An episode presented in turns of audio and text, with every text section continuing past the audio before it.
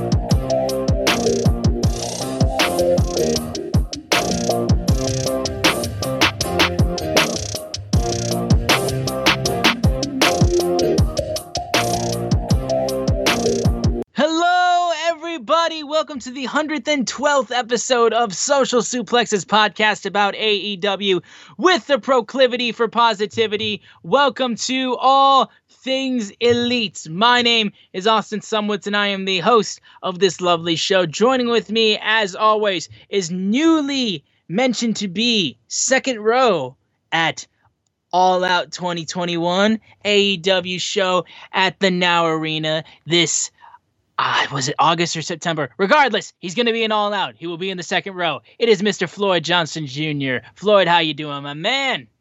I am doing great. Uh, it is my name is Flyod. That is F L Y O D.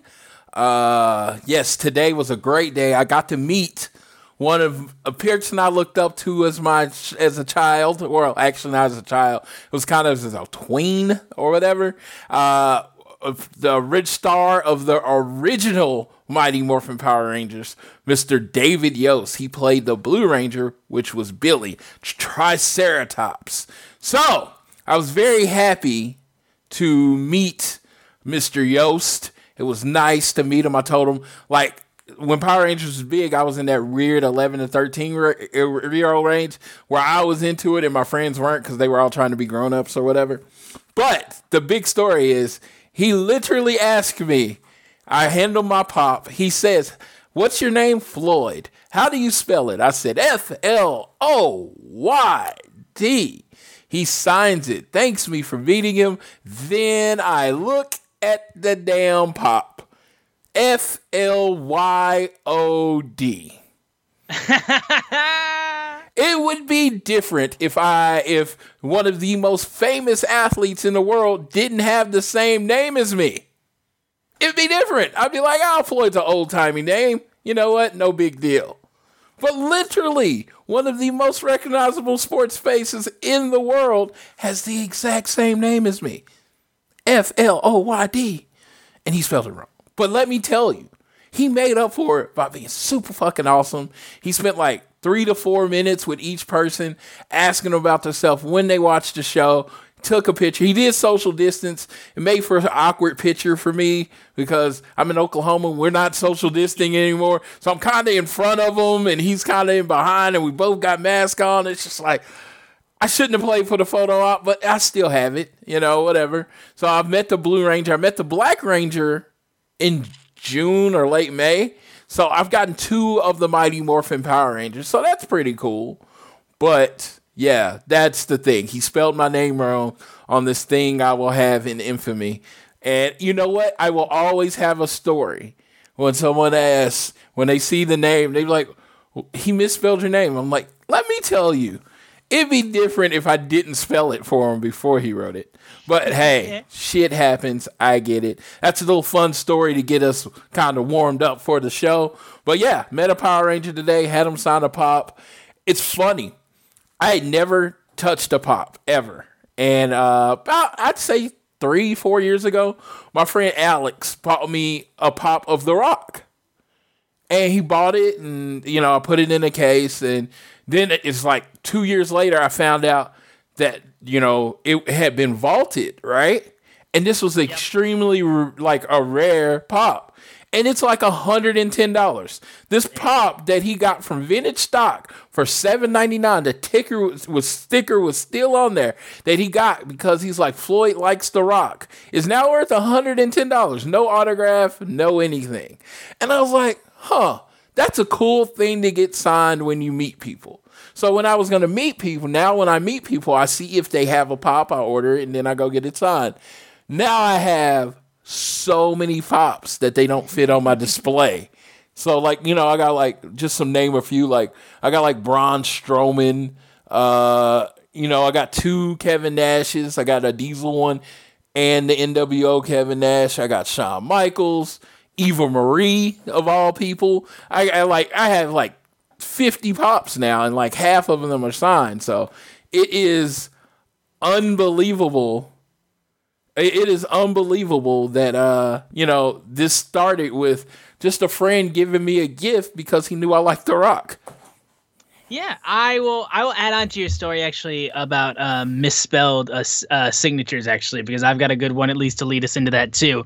First, the first time I met CM Punk was at All In weekend when he was doing a uh, meet and greet, uh, autograph signing and pick and photo op at Pro Wrestling Tees, and um, it was weird you went through the first time in through the line and you got your photo taken with him and then you went through a second time through the line and that's when you would get the signature um, so when i went through the signature uh, my lovely sister sydney was uh, too busy to be at the paul's chicago meet and greet where she got to be with cody and pharaoh and Brandi for that photo op uh, I had a, a, CM Punk photo op for her. She chose to uh, miss that and go to the Paul's one because, of course, that one had a dog.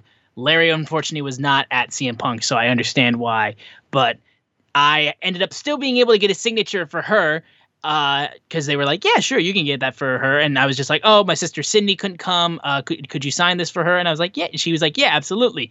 So he signs it, and uh, my sister's name is spelled like Sydney Australia, so, so S Y D N E Y. Punk signed it Cindy like Cindy from Jimmy Neutron, C I N D Y.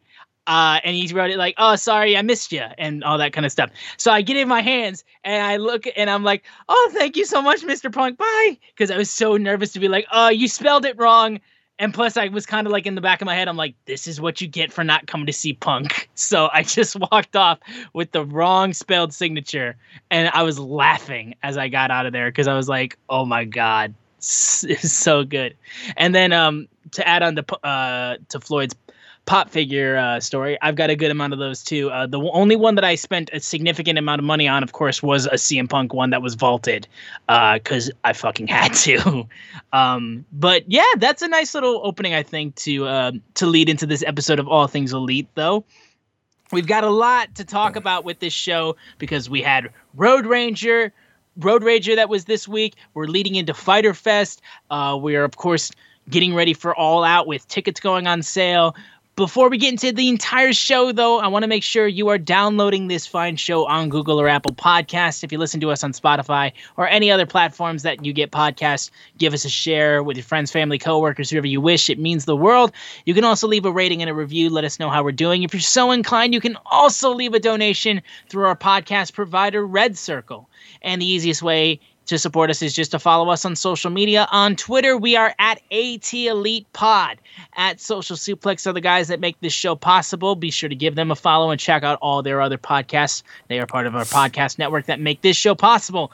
I am at SZoomer4 on Twitter, and Floyd is at Floyd Johnson Jr. on Twitter. And of course, big news of the week with AEW is that All Out tickets went on sale last weekend uh, on on Thursday they had the pre-sale because Pro Wrestling Tees sent out emails with pre-sale codes. I was able to get one, and then the general admission sale happened on Friday, and they included the combo packs where you could get uh, Dynamite, Rampage, and All Out all at once. Uh, Floyd, uh, you managed to get second row, like I said, which I still can't fucking believe because I had a mess of a time trying to get tickets for this show. So I want to hear exactly, like, how the hell did you get second row? Okay, so first of all, they sent the code out to everybody. So Thursday was basically the general on sale. I mean, I saw the code everywhere. But uh, yeah, um, I was on the phone with JR. We were doing a tag team thing, right? And I had my computer and I had my phone, right? So JR gets through and he says, I got three tickets in this area. And I was like, okay. I'm not through. I'm like on my computer, I got like 174 people in front of me. On my phone, I have like seriously 200 and something people in front of me. So I'm like, there's no way I'm getting through. So he gets through, buys the three tickets. I actually exit out on my computer, but I forget about my phone, right? So he goes through and then it just pops up. They're like, oh, you're in the queue, right? On my phone. I'm like, oh, okay, might as well see what they got. Boom. Section B, row two, seats one and two. Bam. Bottom. Dude, like my phone was 700th in line at the beginning. So this literally had to be someone that clicked on the tickets and had a problem with the payment and they got released. It it, it wasn't like just there. It had to be someone that had the two tickets in their inbox and somehow the uh, box expired. Either they didn't like the tickets or, you know, their payment process didn't go through because it refreshed, it came back up. I literally thought when I clicked on it to get those two tickets, it was going to say, oops, those tickets are all gone. They didn't. It said in the box. And I was like, this is second row to all out. I have to buy these tickets. So I bought them. And we so we ended up with five tickets to the show. It was yeah, it was kind of awesome. It was yeah, yeah and yeah, with what happened the rest of the day, with uh, we can I guess we can cover this now. The damn tickets sold out for all out, all out. Dynamite, Rampage, you can go on and get tickets right now. But all out, the eleven thousand whatever that uh, it holds, completely sold out. Zero tickets available. Um, yeah, uh, yeah. Uh, what was it? Hold on a second. Uh, this is from Dave Meltzer. Uh, uh, they, however, the seven every ticket from the pre-sale went on sale. Uh, they held some tickets back for public sale on the eight, but they sold out. Uh, what's most impressive that only 600 of the tickets bought on the secondary market from the pre-sale were uh, were on the, up on the secondary market, which is like a shit low number. Like the average is like 2,000 of those tickets being on sale, but only 600 tickets. So the people that bought the tickets, there are people that are going to the show. And that's crazy. And it's crazy affordable. I will tell anybody if you want to know $400 for second row three day passes. Yeah, that's that's insane. That's a that's like I think only uh, like fifty dollars more than I paid to go to two day WrestleMania, and I was yeah. in the hundred section. I wasn't on the floor. Oh no, no. So this is like in the hundred section. So this is like you. Anybody wants to talk shit about AEW? I, you know what? You are more than free willing to. But I'm pretty sure you're not talking shit if you're listening to this show. But you have to imagine that how much they could have charged per ticket. Sure. That's eight hundred. I'm mean, easy eight hundred dollars per ticket for three for three shows in the first five rows. You get to take a chair home. Oh yeah, you charge yeah. eight hundred. I wouldn't have said anything. They charged four hundred. I was able to get me and my friend a ticket for you know a great value. You know what I mean? I'm not saying it's cheap. It's not. Tickets in general are not cheap. This I'm just saying it's a great value for what you get.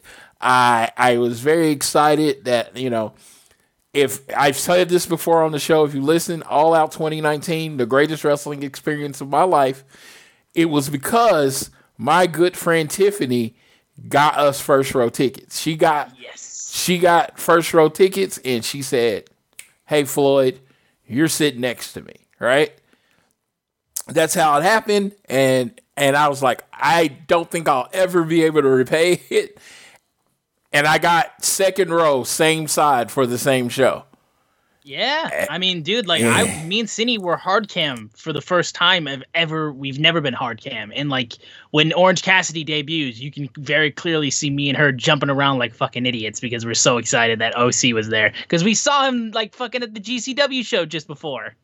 It was nuts, but Uh, my experience, I will say real quickly before we get into the uh, Road Rager date, uh, uh, uh, just going over everything. My experience buying tickets not so great because I I got in. So my sister and I were going in together. Um, she also had the combo pack waitlist ready to go just in case uh, we couldn't get anything. And it's like, okay, if we can't get any normal all out tickets, we'll fucking go ahead, try to get combo, and then just bite the bullet on that, and then try to see if we can go to any of those shows. Um, I had I was about 411 people ahead of me. Sydney was over 2,000. So I was like, okay, it's on me and I get in, and every ticket I buy on floor, they kick me back saying there's something wrong with my device. So by the time I'm trying to figure out what the hell is going on, all the floor seats are gone. So then I'm trying to get like lower bowl, and they're still not letting me get anything in my cart. So I'm like, Sid, you're gonna have to do something with the combo seats because I can't get a goddamn thing. Um, and then I tried to switch to my phone, and then I was stuck in the queue again. And then if it wasn't for our, glorious, our mom of all people she was able to somehow get us really good seats lower bowl close over to where the production crew is at lower bowl and like the i want to say like the sixth row i think we got which is really freaking it's it's pretty close to what we got for double or nothing 2019 and those were great seats and we were just like yep that's what we're getting because i could have and very well should have got floor seats because i was like they were there and they weren't even being like, oops, another fan got it to you. They're like, oh no, something's wrong with your device. And I'm like, no, there's nothing wrong with my device. I tried to buy 21 Pilots tickets on this same device, and you ripped them out of my cart saying there was something wrong with my device, even though I already had them in my cart. I was so mad. It's like I I I don't I Austin Sunwoods, I don't like Ticketmaster. Like, put that on my tombstone. I don't like Ticketmaster. I very much preferred it when we did it through, uh, even though it was a very bad site because it wasn't ready for the traction. If when we did it through Sears Center site, I much prefer that. But yeah, we're both going to All Out though. Thankfully, that is still the case, and I'm I'm very happy that Floyd was able to get second row, which was awesome. And I'm just happy me and Cindy get to go because honestly, that was just the main thing we wanted to do. We wanted to try for floor again because it was so cool the last time, but we are more than happy with what we got right now. Yeah, and it's awesome that we're all going to be there and get to hang out, you know. Uh, and I, I, you know, that's awesome to me. I just, I'm looking forward to the weekend. I, I, I truly believe it's impossible to have a bad time because yeah. it's just so many wrestling fans. Such a you know, Chicago's a big area, but that Schaumburg to Hoffman Estates area is not very big. So it's just like you're right there with all your people, hugging on everybody, loving on them real good, and it's just gonna be it's just gonna be a hell of a time, and I'm looking forward to it. And we're gonna be happy to do a show, uh, you know, do a show as soon as we can after the show because you know we're gonna be there, and it's gonna be fun. It's gonna be great. I am looking. Everybody's like, "Oh, this is gonna happen." I'm like, whatever they do, I'm down for.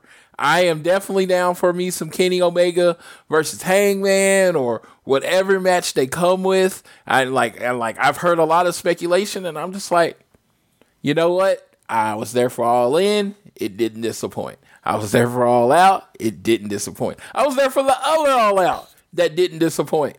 So, you know, it, the other all out, yeah, my tag team did become the tag team champion, so you know that's a thing. Uh, that so a thing. That, that that happened. So every time there's it, all in Cody became the NWA champion. All out, uh, first all out. I got to see Arn Anderson do a fucking spine buster, which if anyone knows me, that was like like a bucket list holy grail thing. I got to see it, and it was like five feet in front of me. And then you know, and then last year FTR became the tag team champions. So you know, this has been a good event for me. as a wrestling fan. It's been a it's been an all right event for me. Absolutely, but with our little escapades of getting all out tickets, uh, if you try to get tickets, we hope you got them, and hopefully we'll see you guys at the show if you're there. Let's hey, get hey, in. Oh, I want to throw something out from Andy. Combo tickets. Apparently, you're getting one ticket for the three days. Yes, it's all it's all three days. It's like there's not three separate tickets. It's two. It's like one ticket for all three events. So you can't split it up and like, oh, I just want to go to all out, so I'm going to sell my dynamite and yeah. uh, rampage. No, you just won't be going to Dynamite and Rampage and just be showing up to All Out. I mean, that's how it works. I think that's the fairest way to do it. It's going to make the tickets really hard to scalp, you know, because who's going to want to pay an exorbitant amount if they only need a ticket to one show? Yeah, it's very simple like that. Um, but yeah, once again, if you guys got tickets, um, that's awesome. Hopefully, we'll see you guys at the show. Don't do not be afraid to say hi. I promise you that. No, no, I will be in my super loud, patriotic Cody Rhodes jacket, and it'll be me and Tiffany in our jacket. So you will be able to find us. Uh, Austin, Austin, are you gonna be looking Chicago made when you're there? I might have. I might have my. I might wear my Chicago CM Punk jacket, not because I think CM Punk will be at the show, but just because it's very Chicago and I think it looks cool. Mm-hmm. Um, and I will wear something very AEW underneath it. Sure, it really depends on how the weather is, but I will bring it for sure, and then we'll see if I wear it. But other than that, we can get into the review for AEW Road Rager. Uh, we opened up with that South Beach strap match with the American Nightmare Cody Rhodes facing off against QT Marshall. Uh, I'll I'll go through this match actually real quick. I normally toss it to Floyd, uh, but I'll go through this match relatively quick because it wasn't anything too long or anything. I think it was a very strong, fun uh, strap match with a bit of a tease of what could possibly happen later in the night because during the strap match the lights went out for a good bit and then they came back on and Cody was like, "What the fuck? Ah, whatever. It was probably nothing." Uh, and I was like, oh, something's happening later in the show. Because they were like, oh, it's obviously the weather has been pretty bad in Florida, so storms are still coming through and all that. And I looked at the radar. I'm like, no, there isn't. There's nothing there at all. Y'all are fucking with us. Um, but this was really, really strong. I loved, I love seeing Cody do these old school style matches. Him and Dustin really love to keep that style of wrestling alive, and strap matches are really physical. I especially love the spot too, which was really clever of uh, QT going around the ring, tapping each corner, and then Cody's right behind him, secretly trying to touch the corner behind him so he doesn't notice, and then try to steal it right at the end. I thought that was really clever, and it like was a nice little like, oh, the fans are in on this little spot. Oh my God, is Cody gonna steal it? Um, but this was really good. QT ended up not getting the win on this because he's just not gonna beat Cody in that. Cody hit three crossroads on QT after getting spit in the face. Uh, and then afterwards, he just real quickly slap, slap, slap, slap, turned all four corners and hit them, won the strap match. And it was a cool, really cool opener. I think it was pretty smart for them actually to open with this because it was a nice little gimmick match to open up the show. He gave everyone Cody at the start. Great way to keep the crowd hot, like just coming off of uh, the the show starting, like keep to hype them up. Um, but I'll throw it to the Cody man uh, for Floyd for the for going over this match. Okay. Uh, after- I usually would give all credit right now to Cody Rhodes because that's what I do. That's the gimmick. But I am going to reverse it a little bit because everybody says no one cares about QT Marshall. No one cares about this QT feud. It's stupid. Why are they wasting time? Guess who was number one of those people saying it? Me with my yeah, oh. with my thumb over the head. I was like, this is beneath Cody. Guess what? The highest drawing segment on this AEW episode was QT Marshall versus Cody Rhodes. Oh shit! QT's a draw. QT's officially a draw. The highest number the AEW pulled all night was in the first quarter hour with QT Marshall and Cody freaking Rhodes.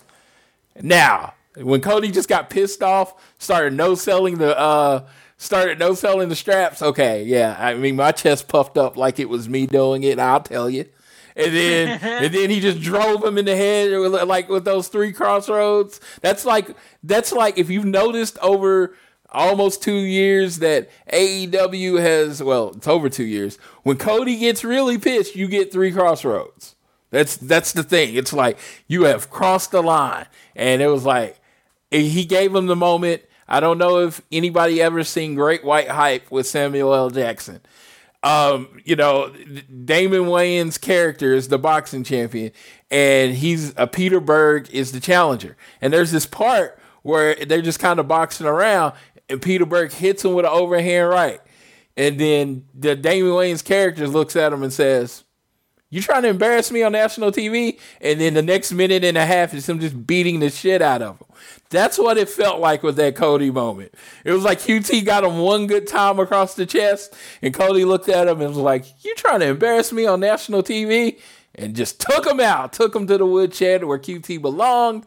And it was like, oh, he's, and it was such a emphatic win. You were like, so what's Cody gonna do now? And we, I guess we get that answer later on. God, how the show is booked, I can't say it's perfect. How AEW is booked is perfect, but I can say it is 90% exactly what I want almost every time. You can say truly that they're like it feels like stuff is connected. It feels like yeah. we're we're we're not being like like jolted around with like things changing and like things not lining up with storylines and like things being dropped and then like all of a sudden oh they're back and then like oh no we've completely forgotten about this. Um it feels like everything is being strung along. Whether or not it's your thing is under is your call it's your opinion uh but at least it's being strung along like at a reasonable pace and like logically booking it the way that it it, it feels it should go One maybe fe- it's not the way that everyone wants it to go, but it like it feels like this is where they wanted to take it, and they're going at that pace that they want to. yeah, one feud ends, you know, another one begins. So we will talk about that momentarily. Yes, and short little segment where Shawn Spears was talking smack about Je- uh, Sammy Guevara and mm, uh, basically being like giving him crap still, and then Sammy proceeds to just throw a steel chair at the side of his head and continuing their feud that's going on. And then we get an in-ring interview with Tony Schiavone with the AEW World Champion Kenny Omega, and Don Callis uh, gets on mic and continues once again lists off everyone Kenny's beat.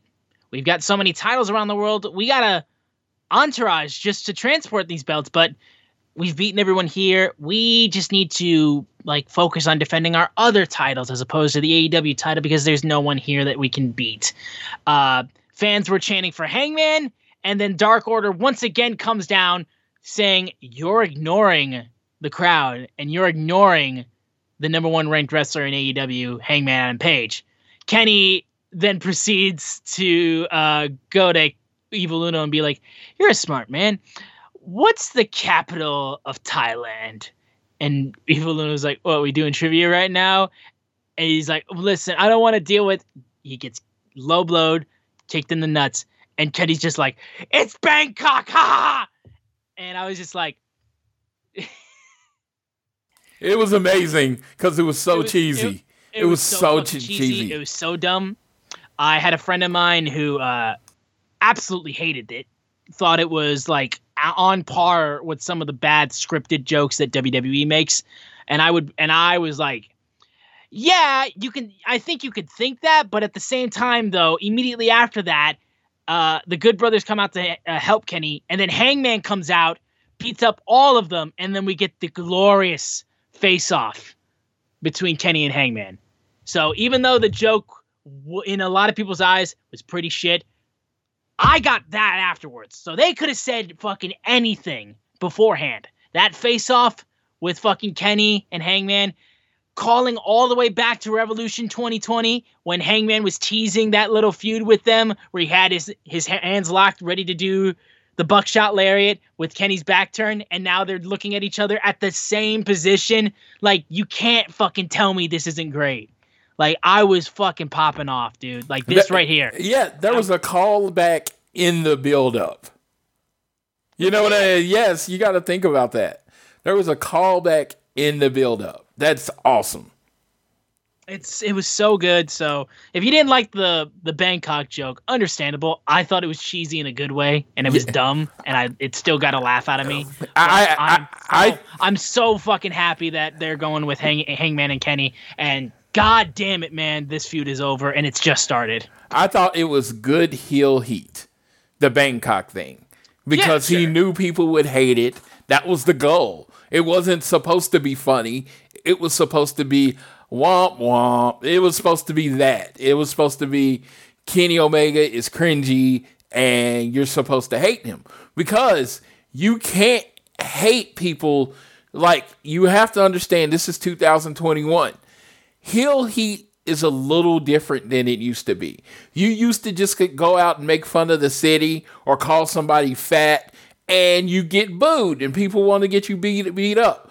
But that's not how it works anymore. You have to do more subtle things or more over the top things to be heels without actually, you know, being mean to people. Like I can be mean to this person, but I can't be mean to a general group of the area.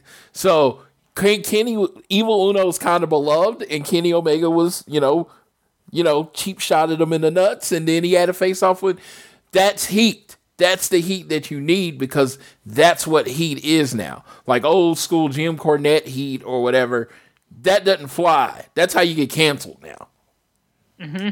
Yeah, and that's like it's that's the thing is like people complain of how like heels in AEW are cool and they're not actually like hated. Was like, well, saying dumb shit like that that's obviously not cool is a good way for getting people to hate you.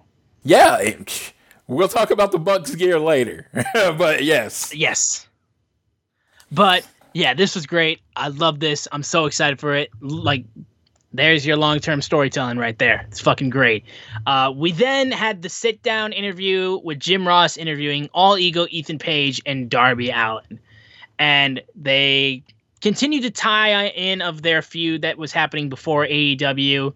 Um, and I loved how Darby was like, my first year in wrestling was Ethan's 12th. He couldn't stand that. And I made it to where he was that in just one year, and he was there. Um, and then I made it to AEW before Ethan did, and he couldn't stand that either. And he was like, "Yeah, that's hundred percent right because you were nobody, and I plucked you from obscurity. You'd be living in your car still if it wasn't for me." And he's like, "I'm going to take you out in our coffin match next week." And um, Jim Ross is just like, "This is not I have a bad feeling about this match. And yeah, it's a nice little calm before the sto- storm yeah. promo between these two. I love uh, the whole.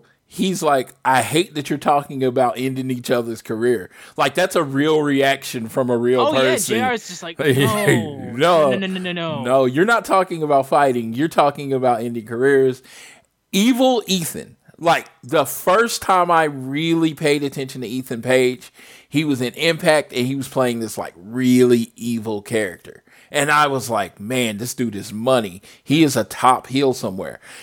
This is one of the first times that I saw it relayed on AEW that this guy's an evil bastard. You know what I mean? It's like, mm-hmm. I won't, I'm not trying to beat you. Shit, if I get the one, two, three, whatever, I am trying to end your career. I am going to make my name off of making it where you can't wrestle anymore. Yeah, and he said it before. Is like, I beat you in a two on one handicap match. I don't fucking care. Yeah, like, I, I want I want you to be in pain. I want you to be not wrestling anymore. This so. is so intensely personal, so quickly.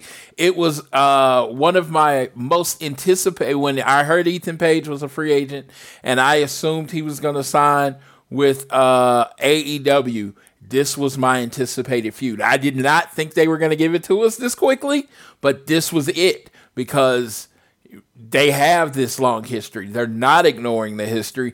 There's a big size disparity, so Darby is obviously the underdog, and it's it's just going to be fun. It's going to be a ton, a ton of fun. Um, we then had the six man tag match between the inner circle with Jake Hager, Santana, and Ortiz versus the pinnacle with FTR and Wardlow. And at ringside for both teams, we had Konnan for the inner circle and Tully Blanchard for the pinnacle. And this was a pretty pretty good match, I think, honestly.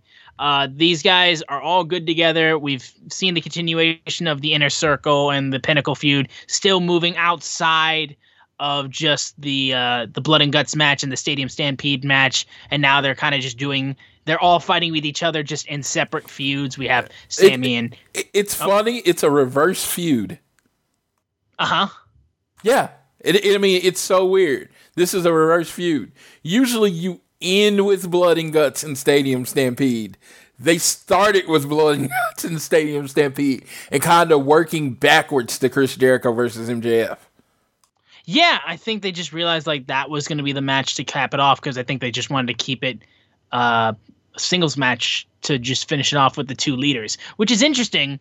Um, but I don't think it's an issue really because I think people still love seeing these two teams go at it. Um, this match was fun. I think it was pretty good. Um, I especially loved uh, uh, after uh, Tully Blanchard got the distraction that was uh, causing FTR to win. I was like, Konnan, you probably should have done something about Tully. And he kind of came in eventually at the end and uh, he hit Wardlow with that Madball sock. But then Tully just proceeded to hit him with a chop block. And I was just like, well, you came in too late and you got hit anyway. So there you go. Yo, I'm sorry, Konnan.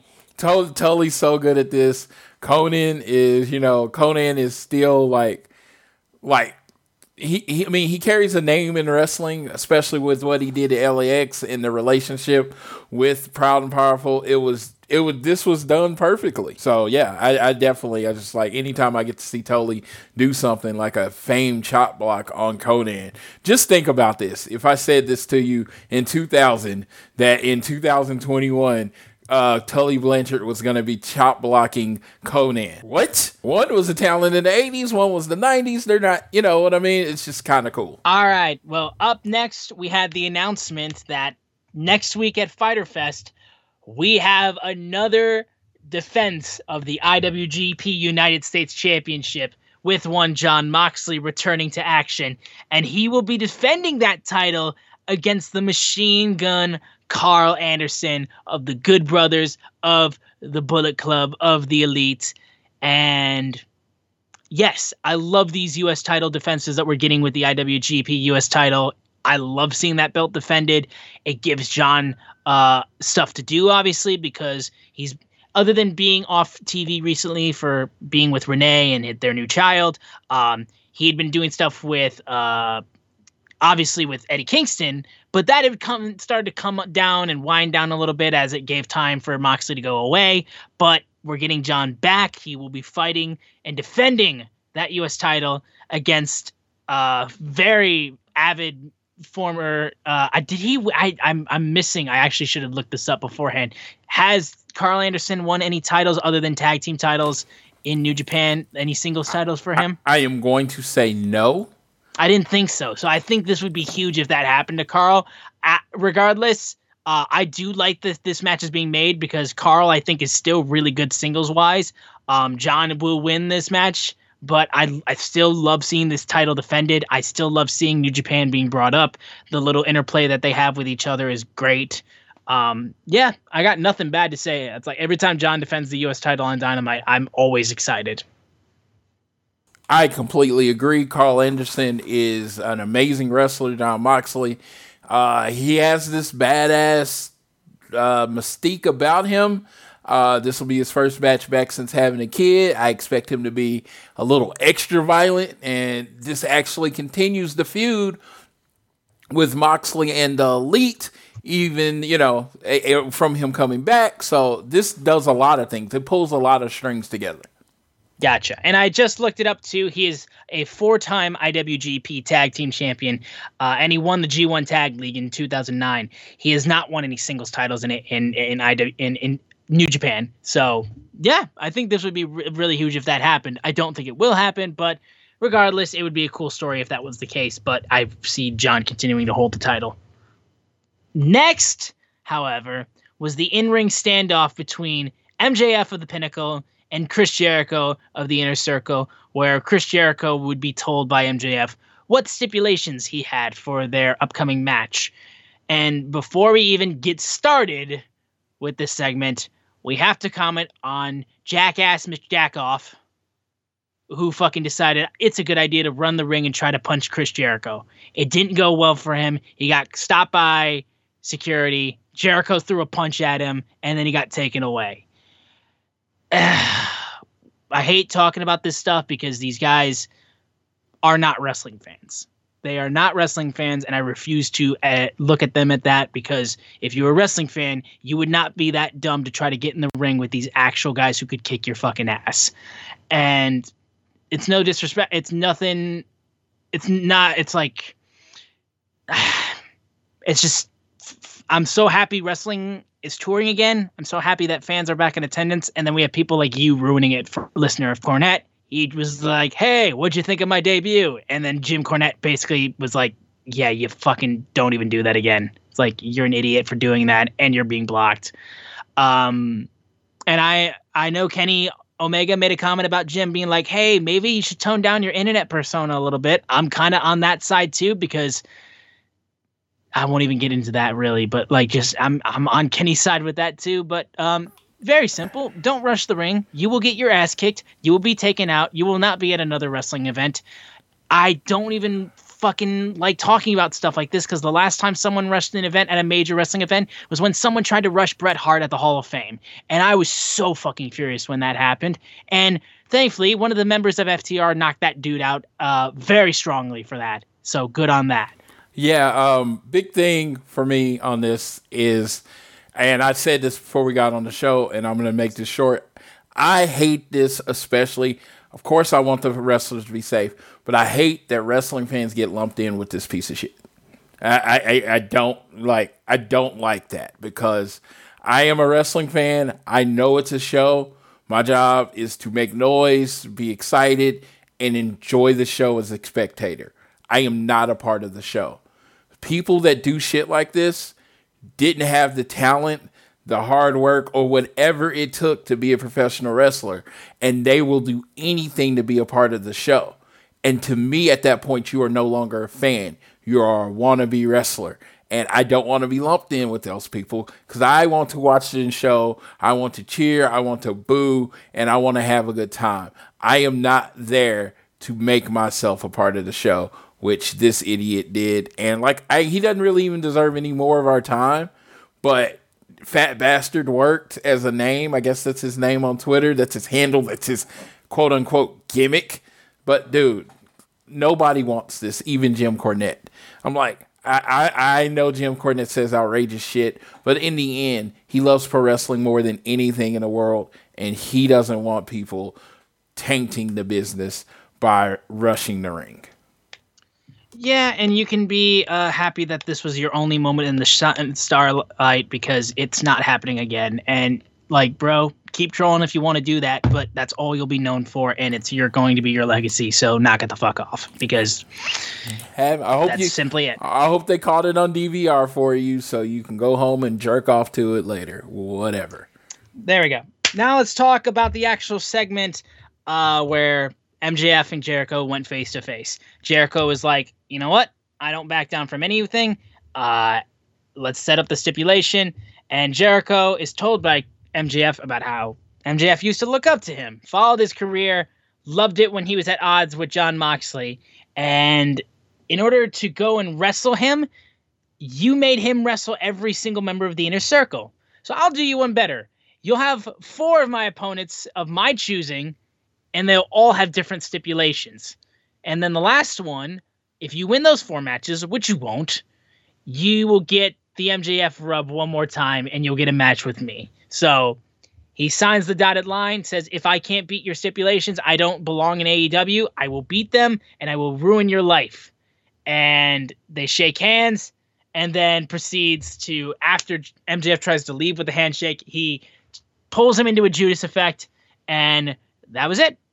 We got a little thing. We're going to get multiple Chris Jericho matches against MJF's opponents of choice. And that will lead into the match that MJF and Jericho will have. So we get four Jericho matches to look forward to. Um, and this was good. Other than Jack off, it was good. Yeah, it was kind of hilarious because during the Cody one, he said Cody couldn't touch him until the match. I was uh, sure he was going to say that about Jericho. That's but, what I thought too. But, but he left it out. So Jericho can keep elbowing him in the face every week until their match if he wants to. I am excited to see who the four people are. I'm pretty sure they're going to be like the four biggest people ever. It would be cool if like the fourth or fifth one is the big show. Since Chris Jericho and Paul White were tag team in WWE, I just think that would be interesting and a nice callback to the Jericho tag team. Other than that, use it to get new people over, new violent people over. I'm like Nick Comoroto, uh, you know, you know, some of the bigger guys that don't get a lot of time, uh, use it to get them over. Yeah, and I think that will be strong uh, and be really helpful. So I am I'm completely in for, in for that as well. We then had the interview with Tony Schiavone and the AEW Women's Champion, Dr. Britt Baker, DMD. As we could see, uh, Rebel was on crutches after her injury she unfortunately suffered beforehand. So Nyla Rose got called out after slamming Britt Baker through a table. And so it's like, I will beat you in night two, and I'm going to send you not just back to the line for my title, I'm sending you back to obscurity. So we got a little tease for that continuing to happen. Um, and yeah, I think that did what it needed to do. And I think we can move in real quick to the debuting in ring debut of Andrade El Idolo. I just I, I do want to throw in something about the women's match. Night Oh, two, sure, go ahead. night two Fyter Fest. I'll be there. There you go. Perfect. Uh, but yeah, so we had that, and then we have Andrade El Idolo versus Matt Sydal, the first match in AEW for Andrade El Idolo, and this was a fun match. Andrade looked really, really strong. Uh, I thought it was kind of odd that he was wrestling in like dress pants and stuff like that. So like he had like his outfit that he pulled himself out of, like his suit that he ripped off, and then I expected him to have like tearaway pants as well. Not the case. He just wrestled in the pants. Um, but regardless, these two guys know how to f- do some really high flying stuff. Andrade uh, was able to do a little uh, tease to the uh, uh, Eddie Guerrero frog splash, um, and Andrade was able to uh, fight back and got like a driving knee move, which looked really dope, and that was able to get the win on Sydal. It was a really strong um, debut for Andrade. I think now that he's actually in AEW and he's actually wrestling, I think people are realizing, oh yeah, this guy was really good. He had great matches in NXT takeovers, and like we forgot how good he was actually because we kind of haven't seen him do stuff like this in a while. And I think he will be a good add to AEW. I know it's like we're getting a lot of additions, and we will talk about one uh, very shortly. Um, so the roster is getting very loaded right now. Um, I could see Andrade continuing to do stuff around the TNT title as well. Um, and I think, like, depending on what they decide to do with him, he might even end up in tag team title contention, perhaps. Um, or if they make a completely new title with Rampage coming up, maybe we'll get that. Um, but I could see him do a good amount of stuff in AEW. Um, and I'm excited that he's here. I really am. Yeah, uh, definitely excited. Um, Andrade did not. I think he didn't look as good as I wanted him to look in his first match. I think the pants had a lot to do with it. I know that's going to be weird to blame it on that, but I think the word pants had uh, something to do with it. I think they were a little restricting, but I do want to point out what color pants was he wearing. Do you remember? Oh, white. Yes. So right now, ROH Best in the World is going on, and there was a point where you know the La Faction or whatever, and they stood over they stood over a wrestler, and what color pants do they all wear, sir? White. Yeah, white white white pants. Not really uh, you know, like a traditional gear wear. I you can say that's a coincidence all you want. But yeah, I think La Faction Ingobernable or whatever it is, I think they might be making an appearance soon. That I think that would be interesting. I I have no idea. I I do think that the white pants looked weird. Like I said, I didn't think it really messed with uh, his debuting match. It was a very like typical debut where you're facing somebody who you can very clearly beat, and they gave him a good amount of time. But I just like I think as time goes on, we'll see more of Andrade, and I think we're gonna get a good, really strong match. Uh, I hope he has something at All Out, honestly, because I think All Out would be a perfect place for him to really put on a strong match. Um, so yeah, hopefully that is the case. But we got the announcement as well that next week for Fyter Fest Night One, we are getting the Matt Hardy Christian Cage match. That's very much like using like a lot of the WWE history to lead into it. Um, which I get. It's like it's kind of hard to not do that if you're making a match between these two. Um, but I'm very excited for it nonetheless because I mean, like these two guys have done so much in wrestling that just like that we get to see this match between two veterans, two legends in the game uh, on AEW. I'm I'm very hyped for it. Um, I don't know, like I, I while I think Christian is a pretty uh, ideal person to go over, I think they might try to keep this going for some reason, and I think they might give Matt Hardy a, a, a sneaky win. Yeah, that would be uh that I think they might do that. I think uh but I still think they're trying to build a contender for Kenny. So maybe Christian wins so they can get that match in. I knew everybody knows that I mean, they kind of teased that match from night 1. Yep. So if Christian can get the big win and fight Kenny, I I mean that's a match that I would absolutely pay to see. And if you know, if they wanted to book it for Fyter Fest night two, I would not would not be angry with that all. You know, at all. Nope. No, I wouldn't be angry. But we have to talk about the next segment though, because this was the moment that everyone was talking about from Dynamite this week from Road Rager.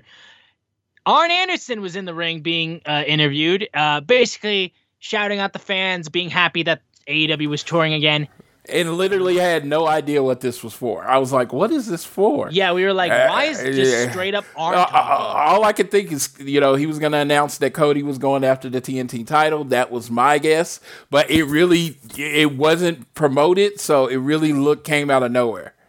Yes, but just like earlier in the show, the lights went out again, and there was when you knew that that was not a coincidence. As they came back on the now renamed Malachi Black was in the ring, aka Tommy End, aka Aleister Black. He shows up and proceeds to black mass Arn Anderson and then proceeds to get ready as Cody runs into the ring and hits him with the black mass. Holy fucking shit. The like, one with Cody was, I thought, I mean, the one with Arn was amazing. Arn took that bump amazing. But the one with Cody was kind of funny because Cody's like, what the fuck, dude? And like, Cody, it, it like he kind of gives him like, oh, it's okay, and Cody puts his hand down, boom, kick in the face. Yeah. it's so quick. It's such a sudden move. It's such a good, good move. move. Black Mass is such a good finisher. Yeah, roundhouse kick to the face knocks out everybody. There's no real argument on that. So, man, I just thought it was really cool. Uh, Aleister Black was, I thought, ever since he debuted, I saw you see him in progress and I thought he was cool. But ever since he debuted with the coming up like out of a coffin thing and the kick in a uh, NXT, I have been just a big fan of his. And the dude can work, and it's just like, he loves wrestling. If you've ever caught one of his Twitch things, he just loves wrestling. And it's like, if you're like that, you love wrestling and you love a collaborative er- er- effort on what you do, it seems like AEW is the best place for you. So welcome Malachi Black with his Black Mass. Uh, you can get his shirt on shopaew.com. Uh, dude, I'm just really excited to have uh, Malachi part of the team uh, because no matter what, he will be used. That's all I can say. Yes, no, no question about it, and it's actually quite amazing too because I I saw Andrade and Aleister face off for the NXT title in uh in NXT Takeover New Orleans when Aleister won the NXT title. Um, so I'm fucking so happy because I think Aleister was so good in NXT. I know he got mishandled uh, on the main roster, shocker, but I'm so happy he's here because he was one of those guys that when he was released, it was one of my top guys for AEW to sign because he really wasn't in WWE that long in order to like like showcase himself. So I knew like if he went to AEW, like the whole WWE guy could have gotten rubbed off like very quickly. And he's so good that I'm just he's like I said, he's been more known as Tommy End as opposed to Aleister Black on the main roster at least. The, NXT, uh, sure. Yeah, but, the best thing you can call him is the NXT guy. Yes, which honestly, it's like NXT guy, fair. Because I'm, but I'm much happier you calling him NXT guy as opposed to WWE guy because that's kind of how it was.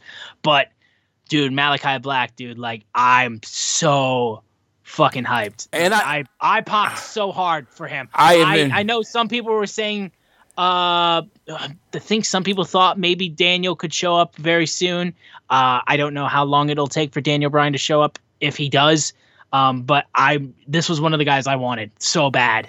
Let me tell you, I have been hoping basically since Darby beat Cody for a Cody feud that meant something. That's been my thing. It's like I can handle Cody not being in the championship like a title picture all the time, but when Cody's at his best, is he's cutting promos in big moments, in personal feuds. Oh my God, what's more personal than getting uh, kicking your coach in the face? You know what I mean? What's more personal than then kicking you in the face on your first night there? So I just think we're gonna get a lot out of Aleister, and I think we're gonna get some of the best Cody. I'm talking about Cody versus Jericho, Cody versus MJF promos. You know the promos that if you remember the promos people were talking about until the next dynamite. You know, it was like they were on Bleacher Report because they was like, man, Cody killed this promo. I need that Cody Rhodes back. And I know it's hard because, you know, he's writing, helping in the background, but I just need that Cody back. Yeah, and I think with this feud, you will absolutely you can get that for sure. Um, but moving on from that, we had uh, mixed tag team action between Kris Statlander and freshly squeezed Orange Cassidy versus the Bunny and the Blade. This was a cool little match. I think it kind of was like a like a cool down from what happened uh, beforehand because the reveal of Aleister Black showing up on AEW was huge. So this was a cool little match. I think.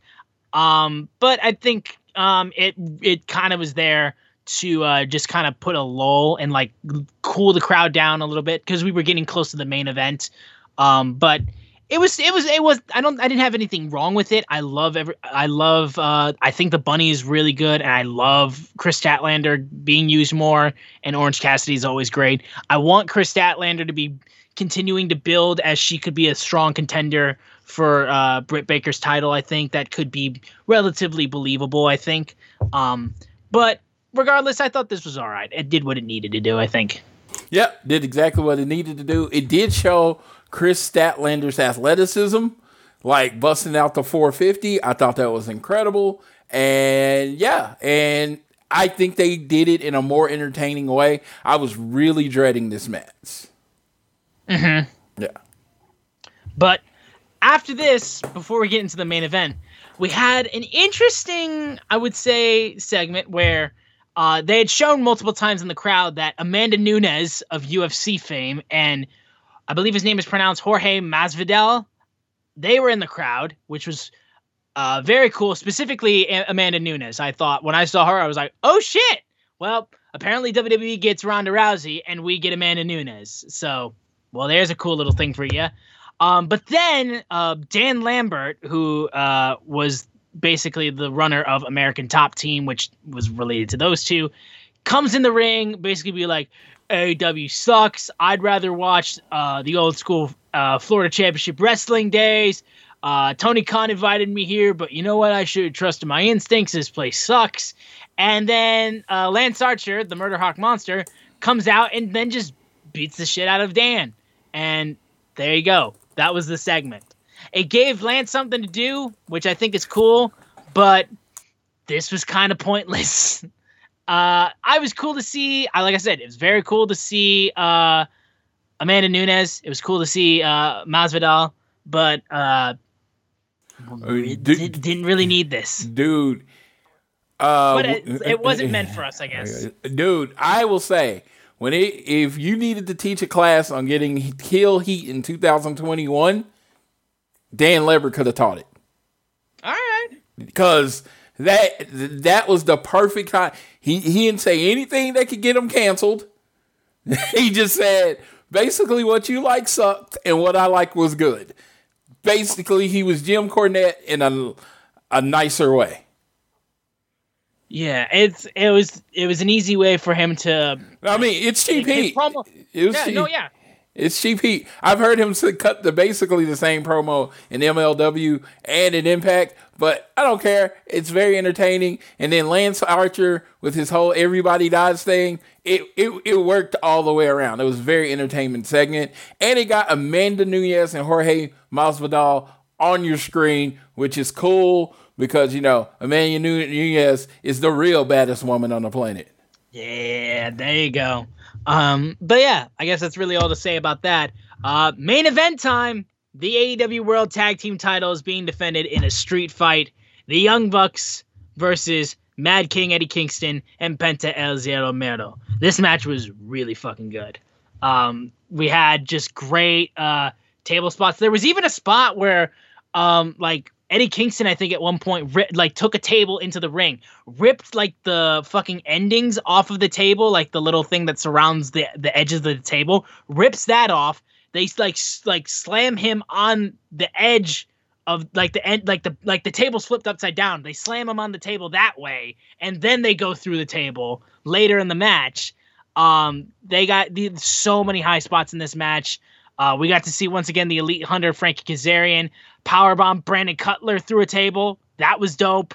Um, Gallows and Anderson showed up and took out Frankie Kazarian, and then they brought the Good Brothers brought out thumbtacks, which then Eddie Kingston opened up, and then uh, after uh, Nick Jackson got hit, no Matt Jackson got hit with a uh, with a trash can. Uh, Nick Jackson then proceeded to hurricanrana Penta onto those thumbtacks, and then they super kicked Eddie and stuffed thumbtacks into his mouth and super kicked him, and that was the win of the match. That right there is a fun finish. You put thumbtacks in a guy's mouth and then kick him out of his mouth. I think that's a fun finish. Young Bucks retain the titles. They are continuing to be unstoppable. Um, and I mean, these were guys you could possibly see win them, but it was a very, very fun, very vicious match. A great way to end off Road Rager, honestly. Well, let me tell you about this match. Real tag teams. We need them. They need Yes. to feud real, a real tag team. I know uh, Rey is out. I don't know if Rey was supposed to be in this spot or whatever. I know Rey is injured. I get it. Uh, I know Moxley was out looking after his new kid. 100% get that. 100% understand.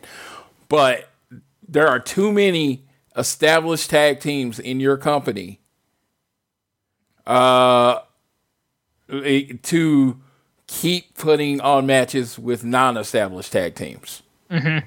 I, and it's like it's a it's a small pet peeve of mine. They made it make sense by them winning the uh, eliminator match. I'm not saying it doesn't make sense. I'm saying from a booking standpoint, for someone who loves tag team wrestling, like with a fiery passion that probably cannot be touched. I want to see the tag teams that you're establishing and we're watching every week. Otherwise, we're watching the other tag teams for no reason. Yeah, no, and let's we've we've done nothing but praise AEW and their tag team division with like how strong it is. And wow, yes, Eddie and Penta have ties together because they were in a group together. Um, they weren't like a tag team in that group. They were just in a group together. We have many tag teams in AEW Yeah, why a ton, and a lot of them are very good tag teams. Um, and I think it would be much better if those established tag teams got shots at the AEW tag team titles. And the Young Bucks have scrapped it with a lot of those tag teams before. So honestly, it's like, why not just for the titles or like as the champions face off against these tag teams that you have in AEW? Because we haven't seen a good amount of them in a in a good bid. Um, so yeah, putting matches with them like it would be it would feel new still because we haven't seen them in a while and they these guys haven't faced the Young Bucks in a while. So like, yeah, Why, Like- why couldn't that be any? Why couldn't that same match, the same past two weeks that have happened, been Evil Uno and Stu? Sure, yeah, it makes like it makes it makes it. Plus, I think like well, well, fucking Eddie and Penta are both over like crazy, of course. So it wasn't like they weren't over, but like I think in a match like this, well, I think I I this well. In an, in an extreme rules or in a street match street fight match um these two being in it makes a little bit more sense but yeah, guys like Stu and Evil Uno could very well ta- fight for the titles, and it would be believable, and fans would be behind it, and like. I don't know. I just I feel like you have a lot of teams that you could be putting in these positions, but we're getting a lot of of just thrown together teams of like people that are either in groups together or like maybe they've tagged once or twice together and then they're going to go for the titles. Like we love the tag team team division in AEW. We just needed to be seen used going after the Young Bucks titles. I think that's simply it. Yeah, yeah. I was gonna say no. There's nothing I can add to that. Yeah, that's that's it. Yeah, but that was AEW Road Rager in Miami, Florida. Very, very strong show, I would think. Um, very cool to see AEW once again moving back to having live shows in other areas. Obviously, it's still Florida, but you know we're getting there. Florida man uh, rushes the ring. yes, yes, we had Florida man. That's you are now you are no longer fat bastard. You are Florida man, and that's probably the worst thing you could be. So fucking enjoy it. Um, but yeah, this was a good show. I really enjoyed um, all of it. Honestly, my favorite part was still the the face off. But well, tied between Malachi Black debuting and then the face off between Hangman and Kenny. So, that moment alone was just so fucking well earned. I loved it. I got to give Malachi Black the number one, and two is Cody's face when he decided to not sail the uh, whip to the back. I just thought of course, I am a Cody fan, so I was paying attention, like super attention. But that look on his face he gave, where he's like, "No, this is this is not happening," and then he just start beating QT's ass. I just thought was brilliant. Yeah. Well, we can get into the preview for night one of Fyter Fest, which honestly, as I'm looking at it, looks pretty stacked. We have a returning Yuka Sakazaki facing off against Penelope Ford.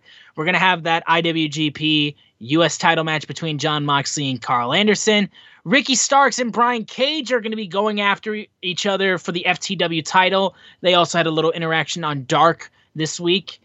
We're going to hear from Hangman Adam Page. We're going to get the Matt Hardy Christian Cage match that was teased.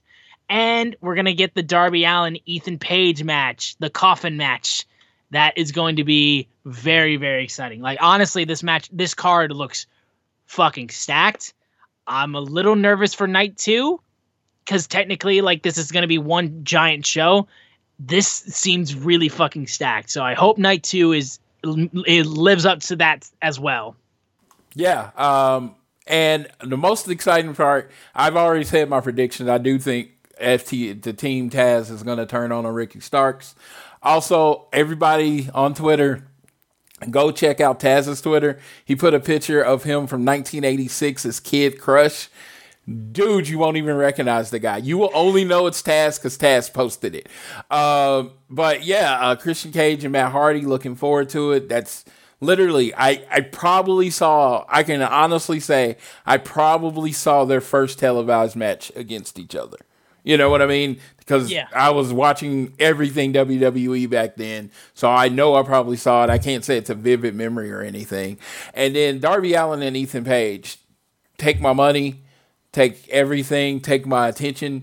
I I'm like literally gonna have to call somebody and say, hey, I need you to watch my job and watch the computer while I give this match my full attention because I think it's going to be violence on a very a level you haven't seen in AEW very much. Yeah. Oh, yeah. I think that's going to be the case. But that is our preview for Fyter Fest. Uh, we'll go through some little news highlights and some other things real quick, and then we'll wrap up the show. So I'll toss it to Floyd. Yeah, we covered a lot of this. Uh, first one was Tommy End signs with AEW. It's official, uh, or excuse me, Malachi Black signs with AEW. But uh, so they uh, put that on there. Uh, we already discussed the ticket sale on out, but I did have a question, sir. Today, this week was NWO week in the WWE, and a brand friend brought up uh, a, a, question, and I would just like you to chime in, and then I'll chime in, and I and like you know we don't gotta agree, but bigger impact on wrestling, NWO or the Bullet Club. Uh, for me, as much as I love the Bullet Club, I think it's not a question that it's the NWO because WCW was an existing company before Monday Nitro, before the NWO. They were already a company and they were like there and they were in their territories. Basically, they were kind of acting as a territory in a time where pro wrestling was monopolized and there was really one game in town and they were still putting on shows. Um, but when Eric Bischoff was given the hand, the keys to the car from Mr. Ted Turner, uh, he was told, "We're going head to head with Vince. Kick his ass." Um, and the big signing of Hulk Hogan was one of the big key factors of leading into WCW Monday Nitro, getting a f- influx of people paying attention. And then when when Hulk was the third man after the Outsiders was going after uh, WCW guys repeatedly and causing havoc and people didn't know if they were really supposed to be there or not and it was really blurring the lines of what people were what was real what was not. Like fans weren't used to seeing something like that. And then when Hulk Hogan was revealed to be the third man like the world exploded. Like shit was being thrown into the ring. Like the idea of Hulk Hogan being a bad guy was unthinkable. And the NWO literally carried a company on its back for months in terms of beating uh, WWE. It eventually became a, a bit of a factor in overflooding the company and kind of taking it down with them because they got so big that they kind of swallowed the company whole. But in terms of being a bigger impact, Bullet Club did so much of getting US fans' eyes on New Japan that probably didn't know them before, know much about Japan wrestling. And they made a huge impact in New Japan. You, like the amount of members that are so talented in that group is unbelievable. And no question about it. But it's it's it's got to be NWO. As much as I'm an indie, I love the New Japan guys and I love Bullet Club. It's got to be NWO. Okay, so I get to play devil's advocate you can literally with the leaders of the NWO, I mean of the Bullet Club, you can literally start a promotion. You're talking Absolutely. Finn Balor, AJ Styles, uh, Kenny Omega, and Switchblade Jay White. One point. Two, does AEW exist without the Bullet Club? No. Doesn't exist at all. Everything we do, this whole show doesn't exist without the Bullet Club. You know? But and I look at that and I was just like, and the fact is, the Bullet Club is still pulling strings from, you know, like it's still going. It's still a thing and it's still expanding. But you have Villain Enterprises, you have the Elite, uh, Elite in AEW, all offshoots of it. They have literally been in any every promotion outside, actually, every promotion even in the WWE, if you call about the OGBC and the club, they have done everything. It's like Bullet Club is like infected into everything in wrestling. You know what I mean? And I just, when I look at it, when it's all said and done, I think NWO is for right now. Because in a way, Bullet Club doesn't exist without NWO. Because NWO was kind of the heel faction, and now the Bullet Club is. But if you look 10 years down the line, you will probably be saying that you will probably be saying of all time that, you know, the Bullet Club is right there with NWO because the biggest piece of it is Kenny Omega. Uh-huh. H- how many memorable matches and memorable things has he done as a member or the leader of the Bullet Club? It's ju- it's just crazy. You can't even almost put it in a book. They changed wrestling. And that's the one thing I think most people won't give them credit for that NWO changed wrestling. They absolutely did. A Bullet Club changed wrestling without a Hulk Hogan big name. Yeah. Because I mean, I mean NWO doesn't work if it's not Hogan. Yeah, and I think yeah, what you said is 100% true. I think it like as time goes on and AEW continues and like Bullet Club continues perhaps um I think the narrative could very well shift because like we're we're only a few like I said, like it's still only been like a little over 2 years of AEW's existence. So this could shift dramatically with um how people view the different like who made a bigger impact as the company continues to grow on. But yeah, AEW doesn't exist without the Bullet Club and those members of the Bullet Club getting together, becoming the elite, all this kind of stuff. Um, but yeah, I think I think that's a fun conversation to have. But at, at this point in time, I think you and me are both of the minds of at this point in time, it's the NWO has oh had yeah the bigger impact on wrestling. They have the edge. It's 25 years later. They're still selling tickets. They're still doing documentaries. Still selling Yeah, t-shirts. yeah, I mean, the Bullet Club. What's their? I mean, the original Bullet Club. What's their hand sign? It's the two sweet symbol. When did that start? The uh, NWO. You know. Yep.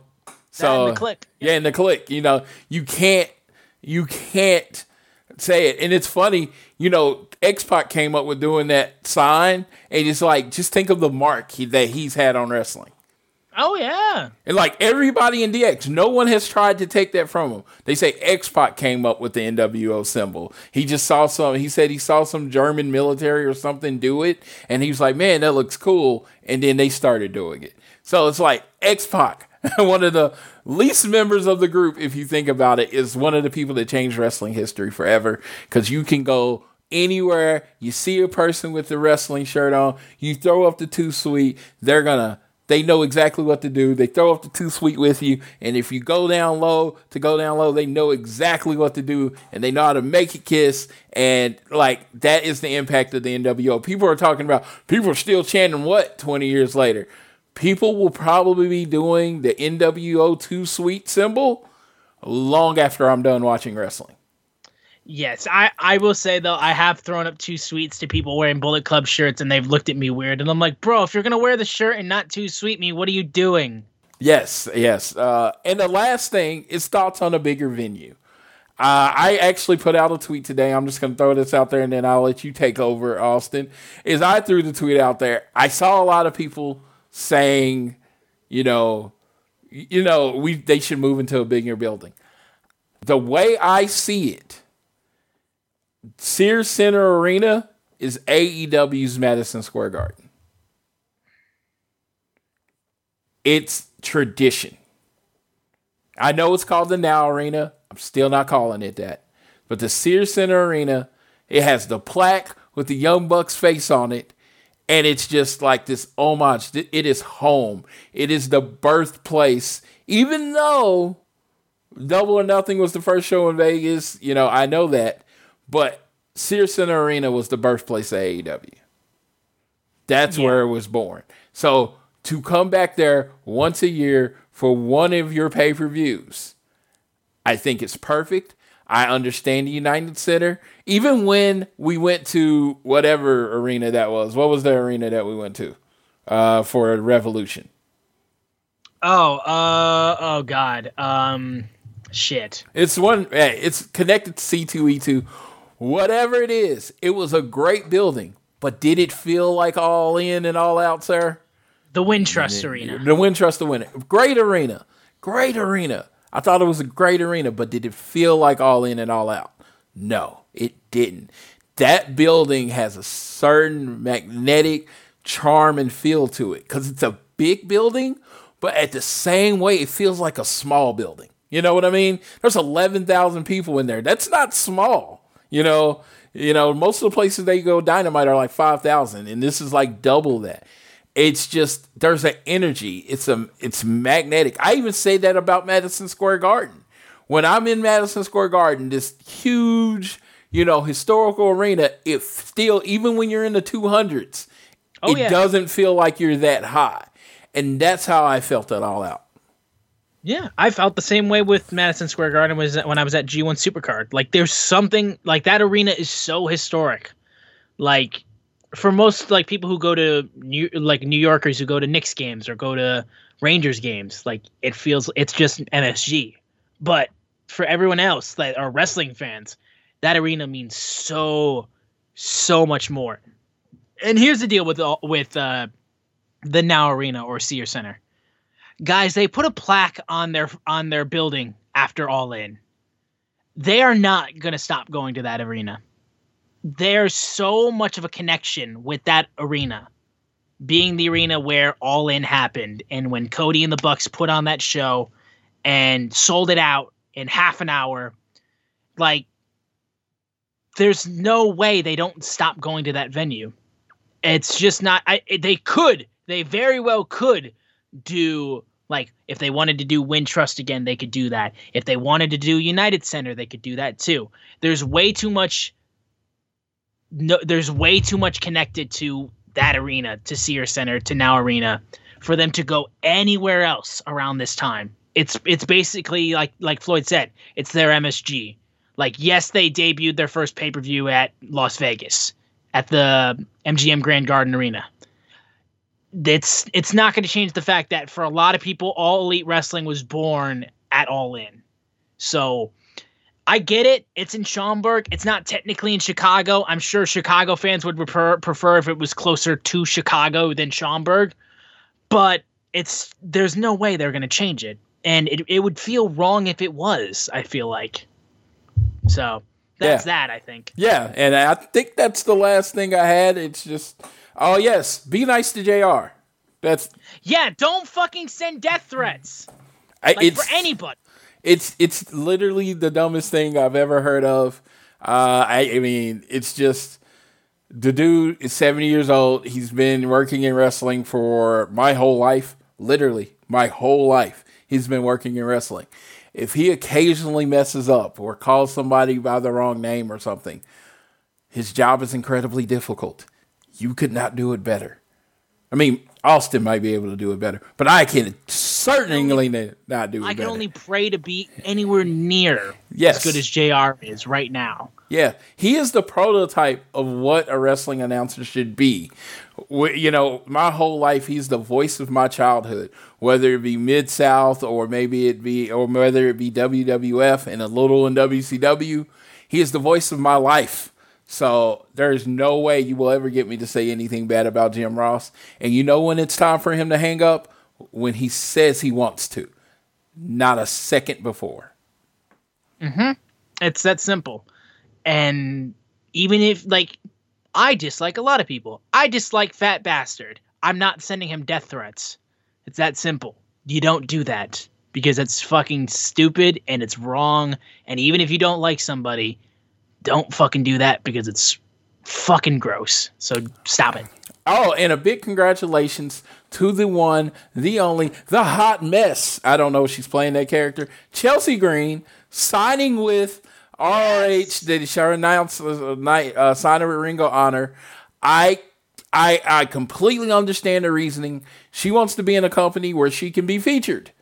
I I mean she be in AEW and they treat her well, but it you know before she became the woman it'd be a while. I mean there are people ahead of her there. So roh is trying to build a women's division. Uh, they're trying to make it matter. That's the perfect place for chelsea green. Absolutely. Congrats to her. I think she'll do great there. She debuted at best in the world. And some other stuff happened on the show. I just saw the uh, results of the ring of honor championship match. I won't say it so i don't spoil it for floyd. Um, but yeah it's I'm glad to see Ring of Honor's back doing uh doing shows. Yeah. Shout out to Ian Riccaboni. Uh, we need to play NBA 2K at one point. Yeah. The big thing with Deonna Purrazzo, like Deonna Purrazzo, you know, signed with Impact, and I was like the same way. This is a perfect place for her to be featured, and look at how she's been featured. She has built her star up so much. Oh yeah. That when her contract with Impact's up, and maybe she wants to come to AEW, it is a big deal. The virtuosa Deonna Purrazzo coming to AEW is a huge deal. I feel like Chelsea Green can get that same energy and that same kind of traction from ROH. I'm not saying they're feeder systems at all. Maybe Chelsea Green and Deonna want to be happy there forever. And to them, if that's that, I tip my hat to you. Because I personally know AEW is not going to sign every wrestler. But it was like, if you think you're the person go to where they're going to book you like the person. Because when it comes down to it, when you go to that next job, if you weren't the guy at that company before or the person at the company before, more than likely, you're probably not going to be the person at the company you go to.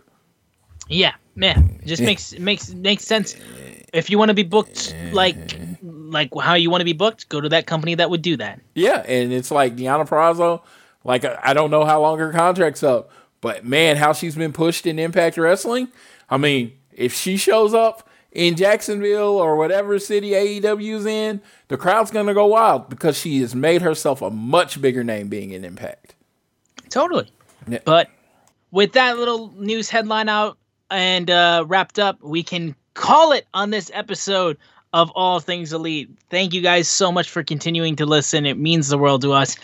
Be sure to continue to share the podcast with everyone you can. It really helps us out. Um, leave a rating and review. Keep downloading the show. Uh, leave a donation through Red Circle if you wish. It would be incredibly generous of you. On Twitter, we are at AT Elite Pod at Social Suplex. Those are our podcasting network that makes this show pod possible. And be sure to check out Social Suplex's other podcasts. You will not be disappointed. I am at SZoomer4 on Twitter. Floyd is at Floyd Johnson Jr. on Twitter. And with that, I will send it over to Floyd and he will take us home for this episode. Thank you guys. Well, a happy July 11th to everyone that listens to the show or July 12th, whenever you get to hear it. Just again, we want to send out our big appreciation for everybody out there for any time you listen to the show. But I still want to say the same thing I've been saying be nice. Be nice. I mean, I know the doors are opening, the world's opening back up. but you know what? We're still all one. So do your best to just be nice to people. You know, don't go on Twitter talking crap, wishing people would die, blaming stuff people for stuff that's not theirs. I've just seen so much this week. It's actually like brought me down, which is almost impossible because it's just a lot of hatred and meanness out there. And I just, I, I will say this. I know my little speech at the end of my show probably not going to change one minds, but if it can make one person be nicer, I will do this every week. So when, if it comes to home, school, or work, always do your best to be elite.